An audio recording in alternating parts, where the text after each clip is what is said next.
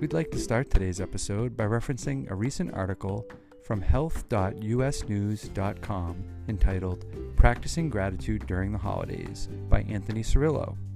Cirillo said the following: I have a keynote speech I give to groups that I presumptuously call The Meaning of Life. It contains eight life lessons that we actually all know but don't always practice.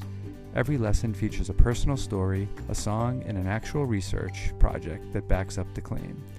The eye-opener is that every story comes from an older person I've encountered in my many thousands of singing performances in nursing homes. Yes, the people that we often think of as being in the worst possible places can teach us a lot about life. One of these eight points has consistently stood out from the very first day I walked into a care home. Gratitude. Yes, gratitude. You would think that seniors in nursing homes, faced with medical ailments, loneliness, and more, would be miserable and angry. Some are. Most are not. During a season of Thanksgiving and the holidays, what better topic to tackle than gratitude?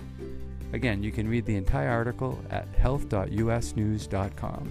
Now on to today's gratitude. Today's gratitude goes from the Burlington Science Center to the Burlington Garden Club. Missus Pavlicek in the Science Center said the following: We would like to thank the Burlington Garden Club for their donation to the Burlington Science Center. Their donation will go towards supporting our plant science materials for the K through five classrooms.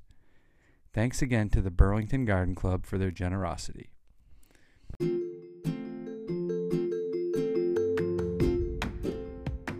That does it for this episode of Gratitude Daily.